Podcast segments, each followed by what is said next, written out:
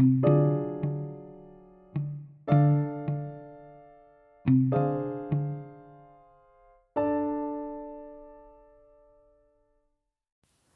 everyone, and welcome back to the Anthony Miragliotta Show, the premier New Jersey based politics podcast. If you remember from last episode, me and John Kirpus talked about the ongoing Twitter files that are being released by Elon Musk, and that will be a continuation of today's episode. So, as we learn on these Twitter files, are well, mostly I'd say is that Twitter influenced the 2020 presidential election by censoring the Hunter Biden laptop story, by putting these labels on candidates and politicians, mostly on the right side of the aisle, and say that they were promoting misinformation.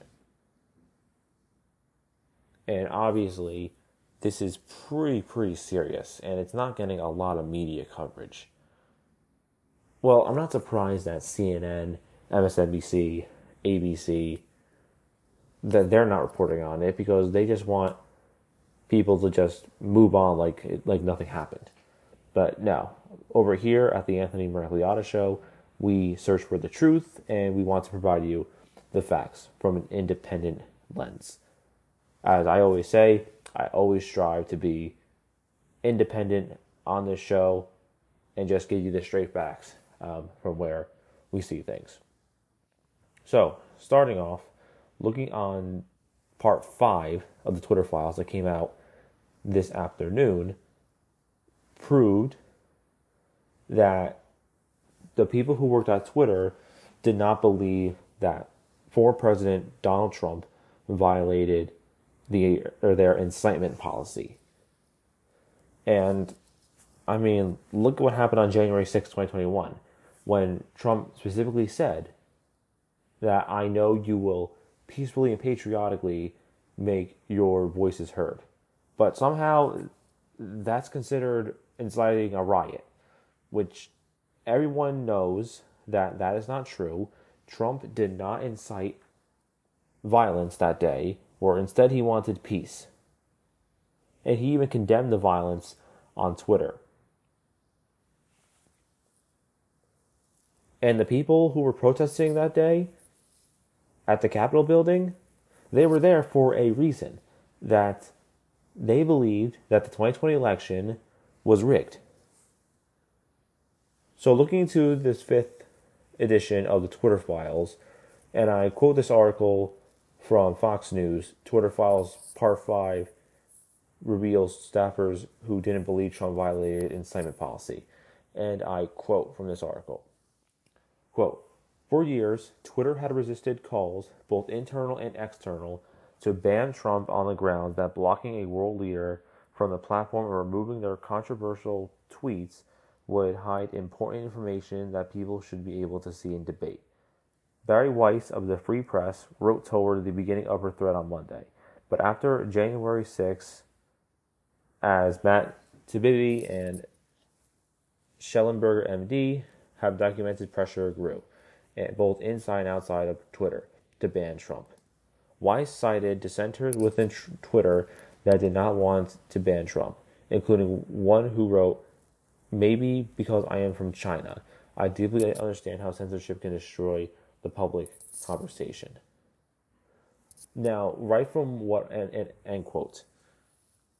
So, right from where I read, from what I just read, goes to show that there have always been calls to ban Trump on Twitter. And this is something that people knew for a while that what Democrats really wanted to see was for Trump to be banned off of Twitter. And if they can ban a former president of the United States, then they can probably ban you too. Look at what's been going on with the January 6th committee. How that's pretty much all political theater. And because most people already know that Trump did not incite violence that day. And instead, it's just a committee just to go after Republicans to make the Republicans look bad. But majority of Americans know that that is not the case. The majority of Americans have moved on from January 6th. So, continuing with this article, and I'm going to pull up a tweet. So, again, continuing the same article, and I quote, but voices like that one appear to have been a distinct minority within the company. Across Slack channels, many Twitter employees were upset that Trump hadn't been banned earlier. Weiss wrote, after January 6th, Twitter employees organized to demand their employer ban Trump. There's a lot of employee advocacy happening, said one Twitter employee, end quotes. But another thing that's also pretty interesting is that Michelle Obama was the one who also started the calls to ban Trump after January 6th. And think of that. If you're going to listen to a former First Lady to ban a sitting president of the United States, that is completely wrong. Completely wrong. And I know Elon Musk has now reinstated Trump and all these, like, you know, people, most people, mostly on the left, are saying that Elon Musk is making Twitter more hostile. When obviously that's not true. It's just that he is now giving people on all sides of where you lean, whether you're far left, far right, moderate right, moderate left, centrist, that Twitter is a platform where no matter where your beliefs are, you are allowed to express how you feel. And that is what's so big about our First Amendment, freedom of speech. How you can express how you feel about a certain matter and say what needs to be said in your opinion. But the communists who work at Twitter don't want that. They just believe that whatever they say to believe is true is actually true, and that if you don't agree with me, then you're just a racist, you're a xenophobe, you're misinformed.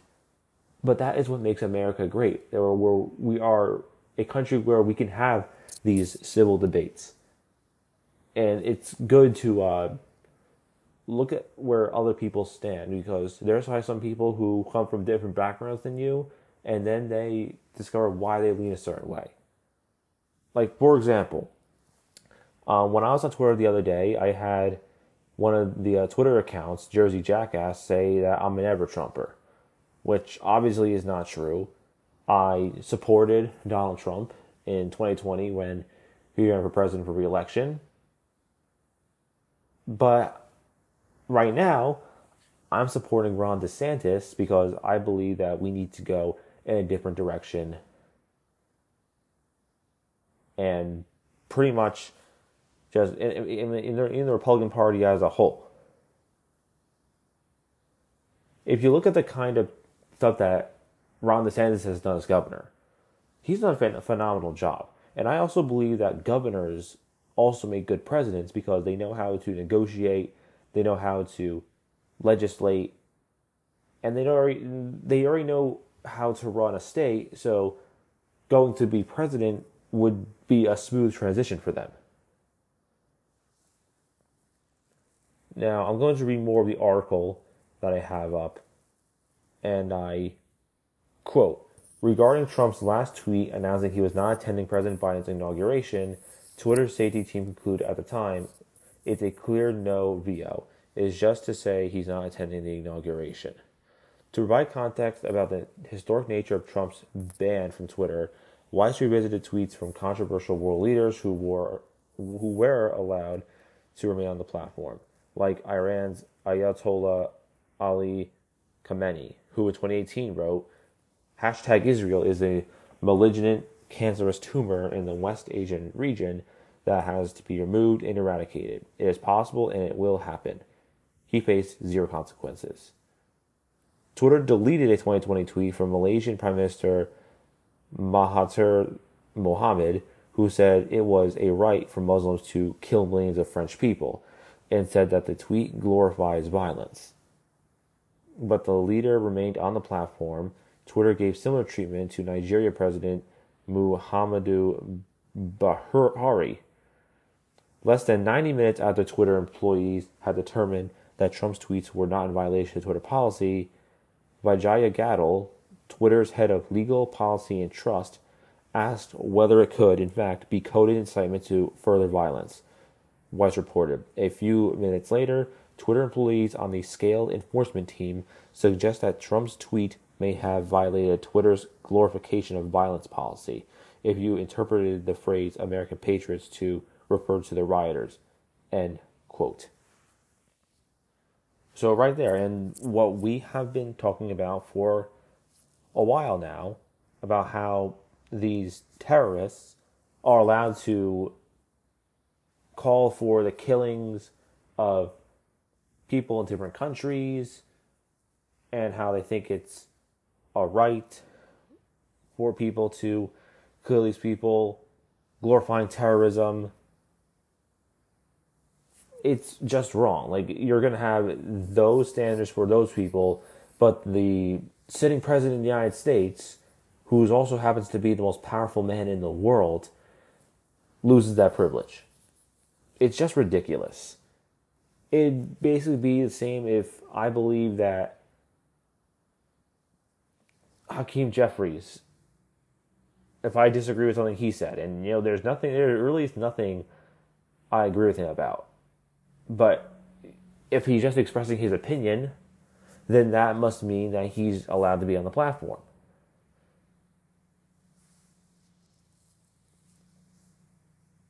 But what else is there to talk about? Like, it's the same with people who think I'm an ever Trumper or a RINO. Like, again, that is their opinion. They can call me that if they want to.